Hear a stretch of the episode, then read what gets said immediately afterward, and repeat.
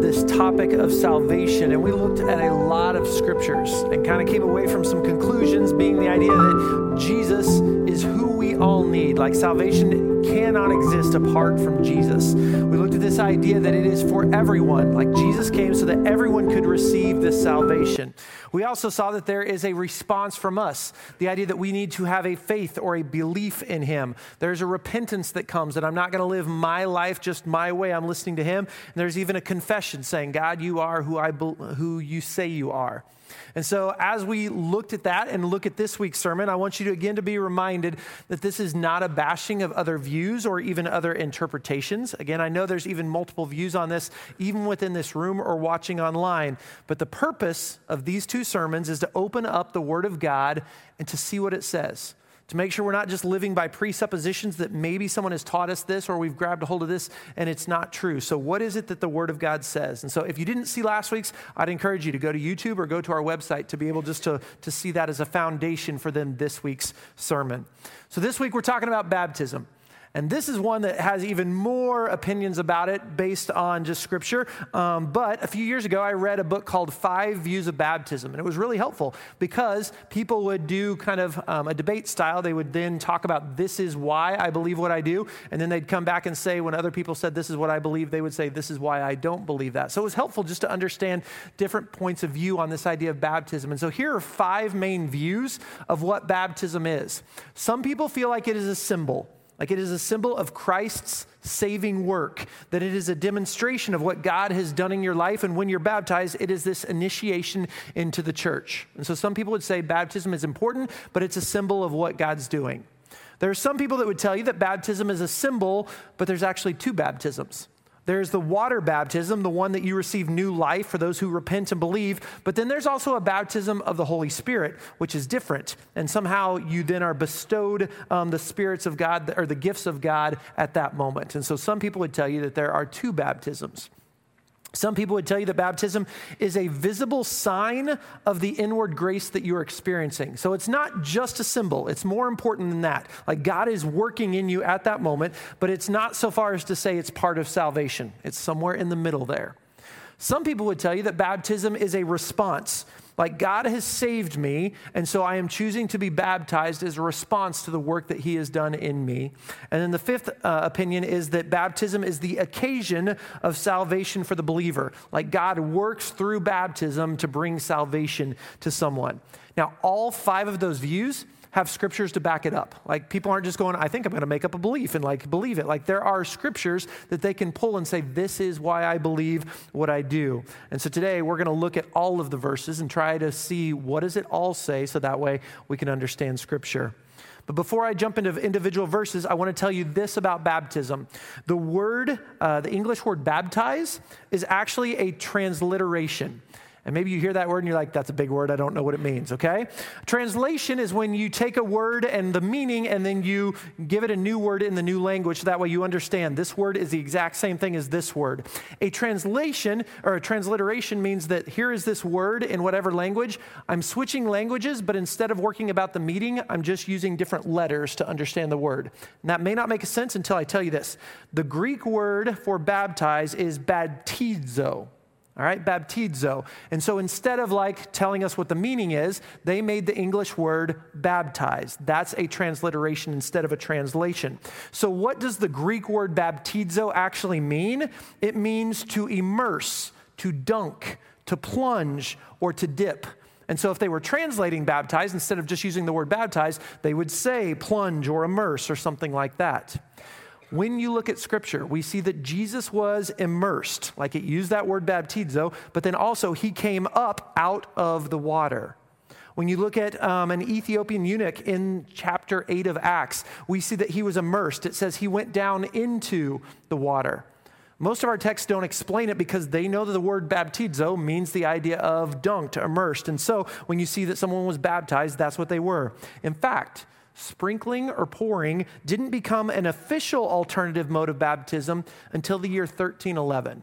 Like that's quite a ways after when Jesus rose from the dead. Now, that's not the first time that it was done. We do have records as far back as the year 251 of someone starting to do this sprinkling thing, but that's even 200 years after Jesus. Now, those numbers can just sound like big numbers. Imagine an event happening back in 1800. Okay? So 1800. And so since 1800 until today, they have done something a certain way, but now this year is when we change that. Like that's about 251 years, kind of just the, the, the difference. And so I just want you to understand when we in the Christian church choose to immerse someone with baptism, the reason is because of the wording and because what we see done in the early church right off the bat. Okay? And so I also now want to look at specific verses about baptism. And again, like last week, it's a this is a sermon that you're not going to be able to turn to every single verse because there are so many of them. Um, they are in the app right after one another. You can take notes and go back and look at them again. And just like last time, there are certain verses that will be used multiple times because of the emphasis we are looking at when we're trying to come up with a conclusion. Okay? So, having said that, let's jump into these verses. Matthew chapter 28, verses 19 and 20, Jesus speaking at the Great Commission right before he goes up to heaven. And it says, Therefore, go and make disciples of all nations, baptizing them in the name of the Father, and of the Son, and of the Holy Spirit, and teaching them to obey everything I have commanded you. And surely I am with you always to the very end of the age. In the book of Acts, chapter 2, verses 37 and 30, 38, we see at Pentecost, this is the first big sermon since Jesus has gone back up into heaven. And so here's what happens it says, When the people heard this, which is the message of Jesus, they were cut to the heart. And they said to Peter and the other apostles, Brothers, what shall we do? And Peter replied, Repent and be baptized, every one of you, in the name of Jesus Christ for the forgiveness of your sins, and you will receive the gift of the Holy Spirit. In Acts chapter 8, verses 36 and 38, we see this Ethiopian eunuch that I mentioned just a while ago. And it says, As they traveled along the road, they came to some water, and the eunuch said, Look, here is water. What can stand in the way of me being baptized? And he gave orders to stop the chariot. Then both Philip and the eunuch went down into the water, and Philip baptized him.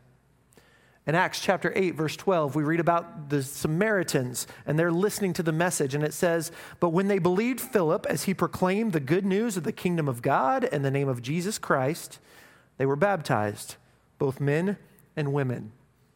In Acts chapter 9, verse 18, we read about Saul, who later becomes Paul, and immediately something like scales fell from Saul's eyes and he could see again.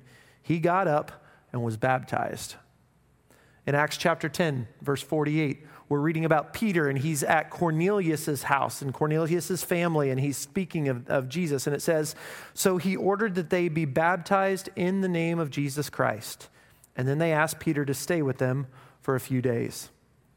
In Acts chapter 16, verses 14 and 15, says, One of those listening was a woman from the city of Thyatira named Lydia, a dealer in purple cloth.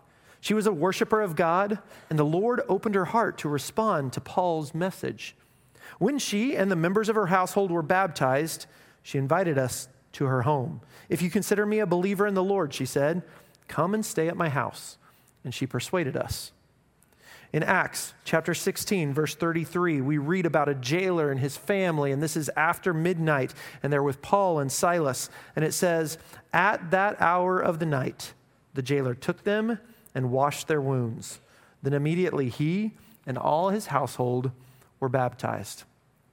So, looking at all those verses, what is a conclusion that we could come up with? Here's the baseline that I want to start with. The conclusion number one is this that baptism is important. Okay, I don't want to draw any more from it. I just want you to understand, looking at these verses, baptism is something that is important. It is one of the last things Jesus tells us to do before he goes back up into heaven. And then all throughout the book of Acts, we read about it. And this is the beginning of the church and what God felt we needed to know. And so you see that this very first sermon about Jesus and the response of what do we need to do, 3,000 people choose to be baptized at that moment. Throughout the book of Acts, you see people of different heritage hearing the message and they're baptized quickly, if not immediately. And it didn't matter what time of the day it was, and it didn't matter who was there. You see, baptism, baptism is more than just a good work, something that we should do. Through Scripture, we can conclude that it is something that is very important. And I will tell you, this fact that baptism is important is again one of those things that all denominations believe. Okay, we all still share that baptism is something important. It's just that the meaning of baptism or the mode of baptism is different between how we all believe. Okay, so Baptism important? Let's keep reading. In John chapter 1 verse 5, Jesus said, "For John baptized with water, but in a few days you will be baptized with the Holy Spirit."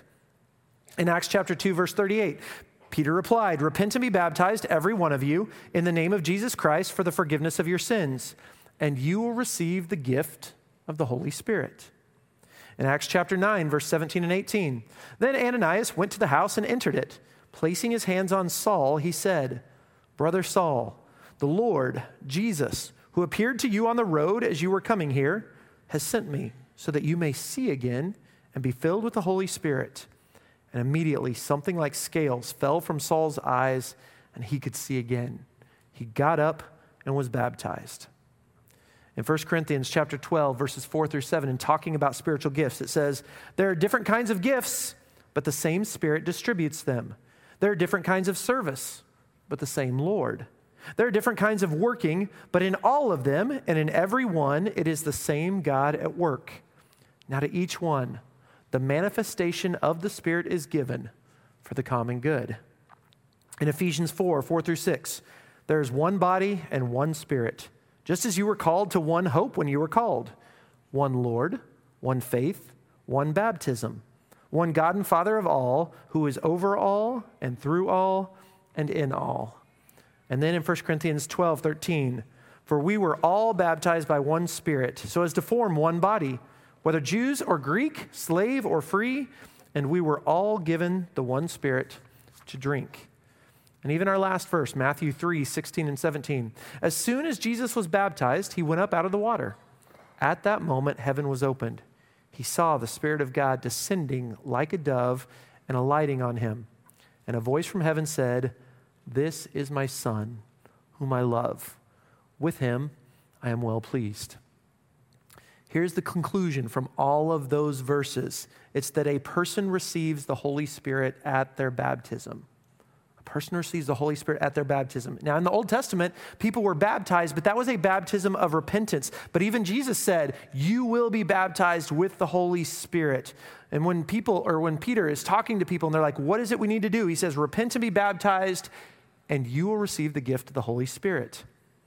Even Paul, like in this moment, before Ananias showed up, he still needed to be filled with the Holy Spirit. And so, as soon as these scales fell from his eyes, his first act of response was being baptized. You see, the text also tells us there's only one Spirit. He may give us different gifts, but there is only one Spirit. And with that, there's only one baptism. There's not a baptism of water and a baptism of the Holy Spirit separately. There's one baptism, and that is when the indwelling of the Holy Spirit comes inside of us, not before or not after.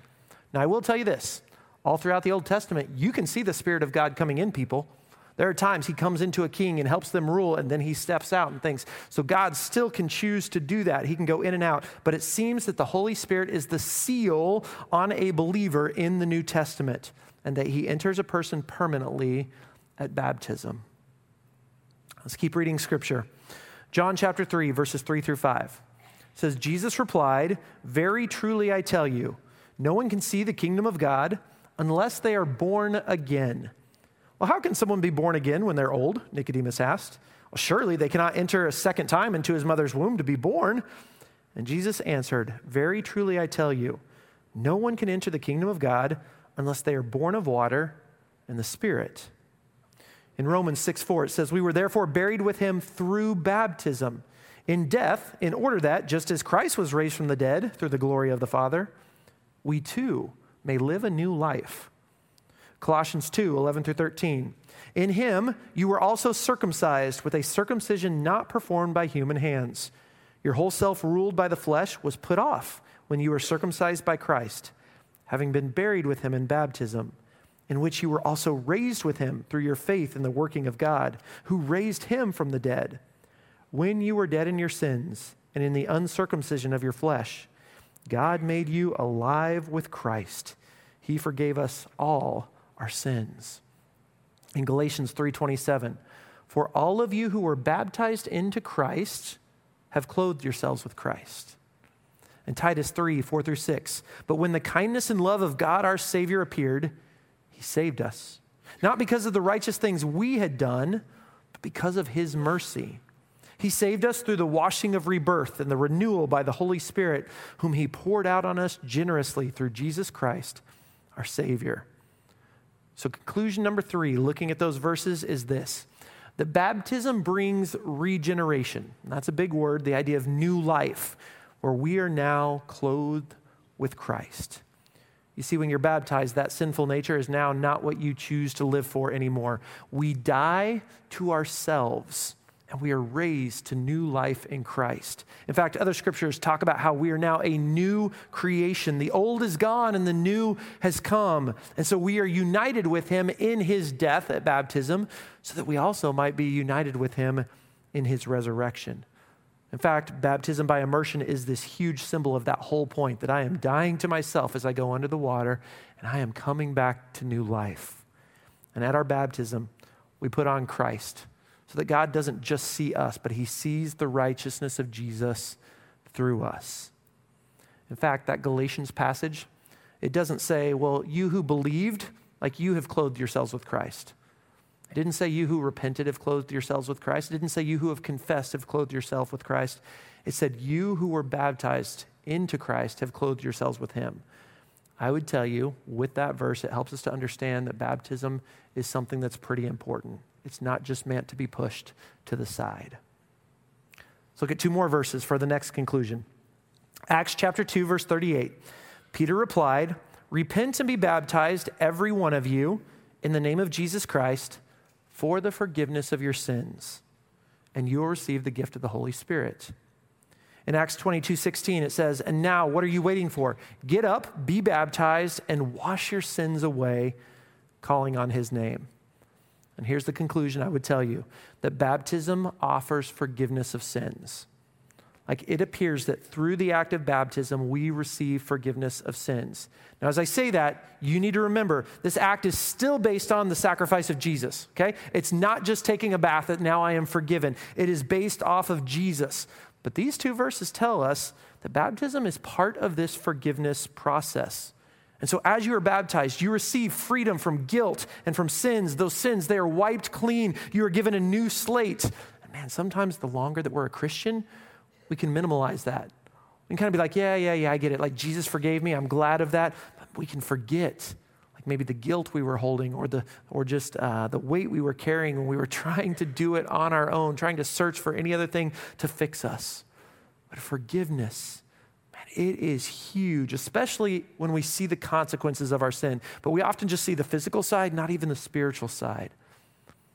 The Bible says you and I, we were dead to sin, or we were dead in sin. And it seems that baptism is the time at which a person's sins are forgiven. And so I would ask you do you think someone can be saved but not forgiven at the same time? Like, I have a tough time seeing that to me, when I look at Scripture, it looks like it's a packaged thing. Here's one other quick note I would tell you. Because some people who don't come to this conclusion will look at Acts chapter 2, verse 38, and they'll say, You're interpreting it wrong. What it should say is you should be baptized because of the forgiveness of your sins, instead of you should be baptized for the forgiveness of your sins. I would tell you, if that is what the text said, I would have no problem telling you that from stage. But I can't do that because the Greek word eis is used over 1,700 times in the New Testament. And every single time that it is used, it implies a movement towards something, not because of something. And so we can't just use that word and say, well, it means this in this, in this instance, when every other time it means something else. And so, again, are we going to the text with our presuppositions or what the text tells us? Here's the next section about baptism. Mark 16, verses 15 and 16, it says, He said to them, Go into all the world and preach the good news to all creation. Whoever believes and is baptized will be saved, but whoever does not believe will be condemned. In 1 Peter 3:21 it's talking about Noah and the flood and he says and this water symbolizes baptism that now saves you also not the removal of dirt from the body but the pledge of a good conscience towards God it saves you by the resurrection of Jesus Christ. And then in Titus 3 5 through 7, it says, He saved us not because of the righteous things we have done, but because of His mercy. He saved us through the washing of rebirth and the renewal by the Holy Spirit, whom he poured out on us generously through Jesus Christ our Savior, so that having been justified by his grace, we might become heirs, having the hope of eternal life. And here's conclusion number five that baptism is needed for salvation. It is part of this process. Now, baptism, it is a tool that God uses to save us. If you ask me why, I can't tell you why. Like, I understand the imagery of dying to myself and coming back up, but I also understand that if God said, This is what it takes to be baptized, to properly respond, whatever He said, I am going to choose to obey Him. And if you're someone that says, Well, I think it's important, but I don't think that it's part of salvation, what do you do with these verses? That talk about it's through the washing of rebirth, or whoever is baptized will be saved, or baptism now saves you. Like, those are three pretty bold statements, and they were written by Peter and Paul and Jesus. Those are pretty credible speakers. And I would tell you that this point right here that can be argued by people, I think this is why we see people immediately get baptized throughout the book of Acts. When they hear the message of Jesus, what is it I need to do? This is part of the process. So 3,000 are immediately baptized. It's the middle of the night. It doesn't matter. This is what I want. No one's around to celebrate with me. It doesn't matter. I am wanting to do this. In fact, every time you read about baptism in the New Testament, it is connected to salvation. There is no other reason for baptism. Here's the sixth area that we're looking at, the final area. In John 3 3 through 5, says, Jesus replied, Very truly I tell you, no one can see the kingdom of God unless they are born again. Well, how can someone be born when they are old? Nicodemus asked. Surely they cannot enter a second time into his mother's womb to be born. And Jesus answered, Very truly I tell you, no one can enter the kingdom of God unless they are born of water and of spirit. In 1 Corinthians 12 13, for we were all baptized by one Spirit, so as to form one body, whether Jews or Greeks, slave or free, and we were all given the one Spirit to drink. Here's the sixth conclusion that baptism allows a person to enter into the kingdom of God. Like here's Nicodemus. He understood the Old Testament scripture, and here he's being taught by Jesus this is the kingdom of God. He speaks about the kingdom of God, yes, futuristic, but also right now. And he says, You cannot enter that unless you are born again, if, unless you are baptized. There's a direct link to baptism and being part of the body of Christ, which is the visible church that we can see right now. And baptism allows you to become an heir of Jesus. So you get to receive the inheritance that he has promised to you.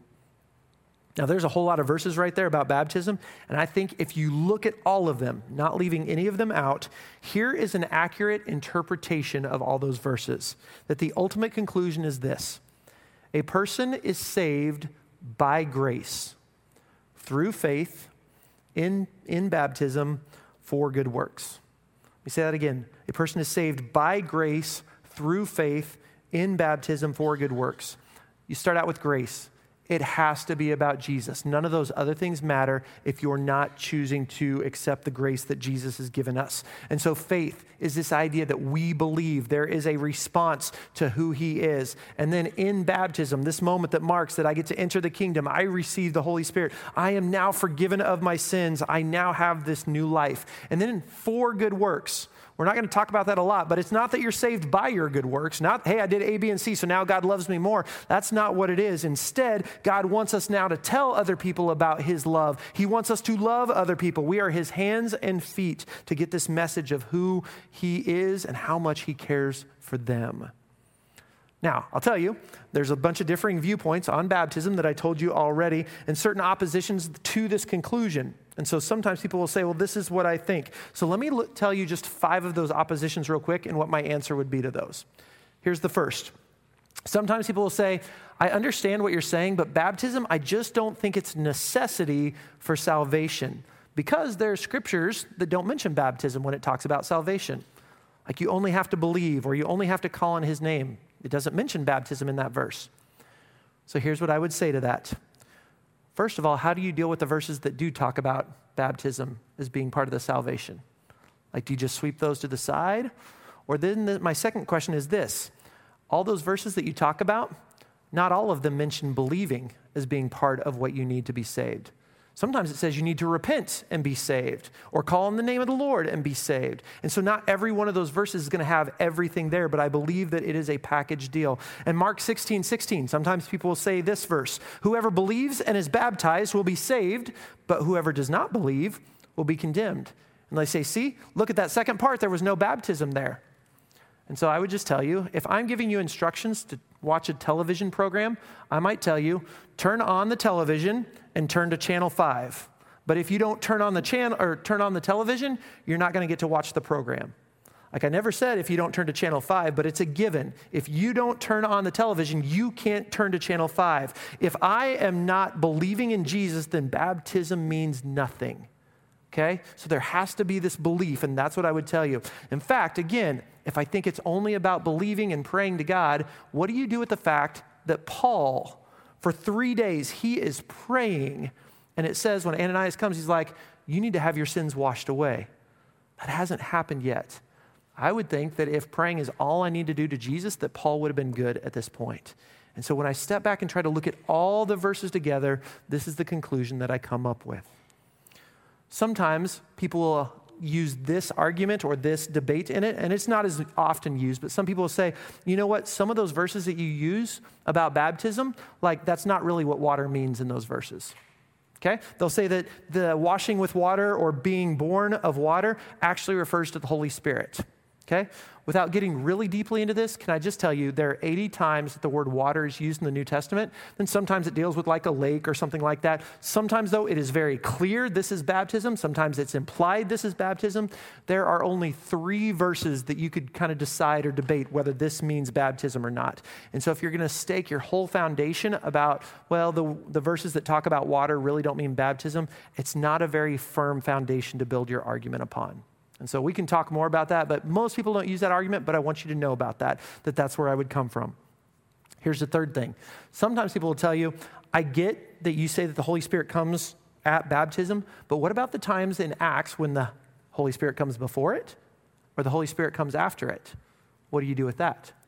And so that happens four times in the book of Acts. Two times it comes beforehand. One is at the day of Pentecost, right after that very, I mean, it's that first sermon about this is what you need to know. The other time it is with Cornelius, who is the very first Gentile who is choosing to believe in Jesus after the resurrection.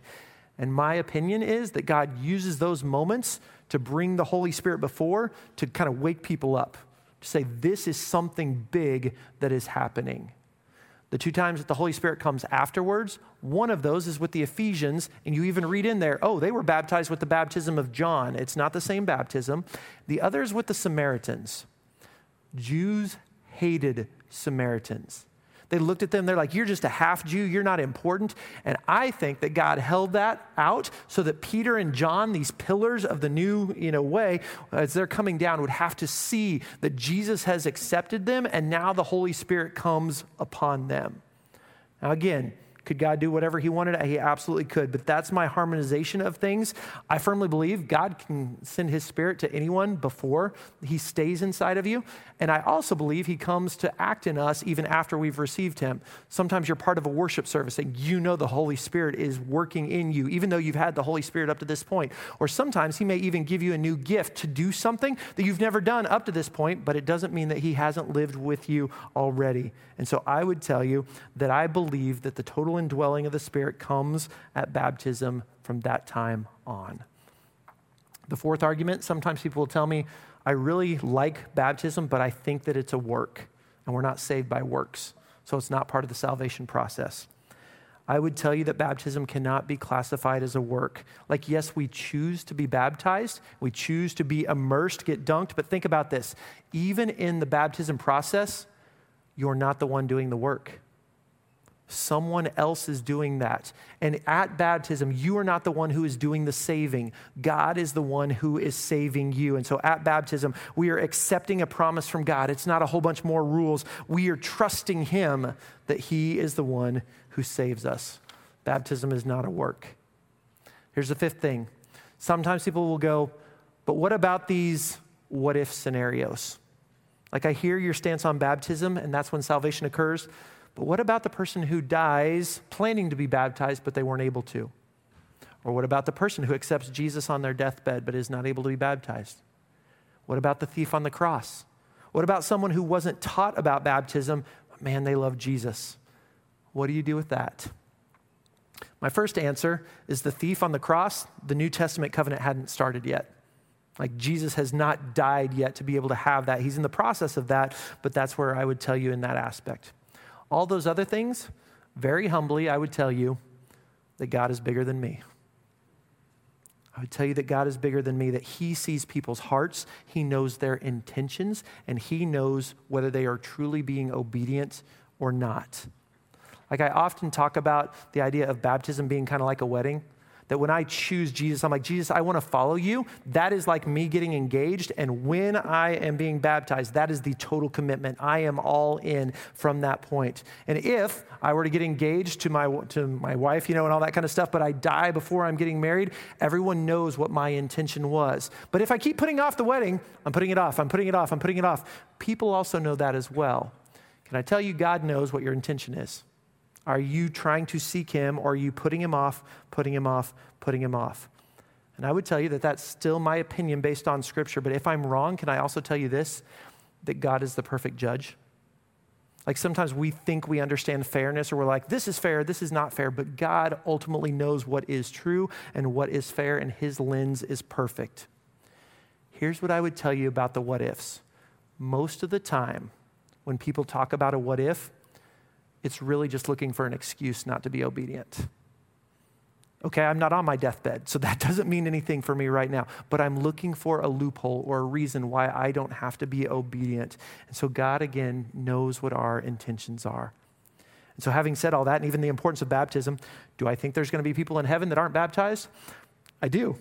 Because again, God is bigger than me. And I'm not one to argue someone's personal experiences, saying, man, I feel like I'm saved even though I've never been baptized. Do I think also that there will be people in heaven or people that were baptized that won't be in heaven? I do. Because again, the baptism itself does not save. There has to be faith that is accompanying that. And some people just do it because everyone else is doing it, but their heart has never been saying, Jesus, you are now my Savior. You are now my Lord. Now, this is kind of deep, but I would tell you, Paul tells Timothy to be someone who correctly handles the word of truth. And so as we do this sermon, that's my desire to look at text and say, this is the conclusion that I think God wants us to know. So, under normal circumstances, I believe the Bible teaches a person is saved by grace through faith in baptism for good works. But even if you're someone that doesn't think that salvation happens at baptism, and that's okay if you have baptism or scripture to back up that. My question is if you've never been baptized, why not? Because if you do look at scripture, even if you don't think it's part of salvation, it is one of the very first responses that we are called to do. That's why I don't have to argue with you, okay? If you believe, then why don't you be baptized? It's not something that we do because we're legalistic, it is because we're being obedient. And many people can tell you about the change that God has done in their lives since that moment. And I would tell you that even if there's the smallest chance that salvation is connected to baptism and you haven't done it, do you really want to take that chance? Do you really want to let pride win out? I'm just not going to do this for whatever reason, as opposed to submitting to what he wants you to do? This topic of salvation that we've looked at the last two weeks, we all need Jesus. We need his forgiveness. We need to be made new, not just fixed a little bit. We need the power of the Holy Spirit inside of us. We need to be part of his kingdom, which includes but is not limited to the visible church. And we need the assurance that we are saved. And my, what I would tell you is if you have never given your life to him, if you have never placed your faith in him, if you have never said, I believe, if you have never let your actions show the repentance, if you have never been baptized, then let me encourage you do not put it off and do it today as part of this service. Man, both services so far, we've had people respond saying, I am going to do this. I am listening to what God wants me to do. And don't be any different. In fact, I think about when you and I go to a swimming pool, there's two ways that you get in. One, you slowly wade in, especially if it's kind of cold. You're kind of like making the faces of, oh, I don't like that water, you know, and all that kind of stuff. And you finally get to the point where then you're just going under and you, you're all completely immersed. And then there's some times when you're like, okay, I'm not going to go through that pain. I'm just jumping straight in and just doing it all at once. Some of you in your walk with Jesus have kind of been waiting in closer and closer and closer. And today's the day. Like, I am ready to go all in. Some of you are still relatively new and listening to this, but you hear the message of salvation. You're like, that is what I need. I need His forgiveness. I need His grace. And you're ready to jump in. You're like, God, I need you today. Either way, I would tell you that God's salvation is right there for you. And I would say, don't put it off. Don't do it just because someone else is doing it. But if you know the Spirit is leading you to respond to Him in baptism, then I would encourage you to do this. And so, what we're going to do is we're going to continue singing. And if you want to make that decision, please go back to the prayer room and then they're going to help you get ready to go into the baptistry. Even if you didn't bring clothes, we've got that. Don't let any excuse keep you away from Jesus. In fact, I'm heading to the baptistry right now. And so if you need to be there, I want to meet you there. Let's stand and sing.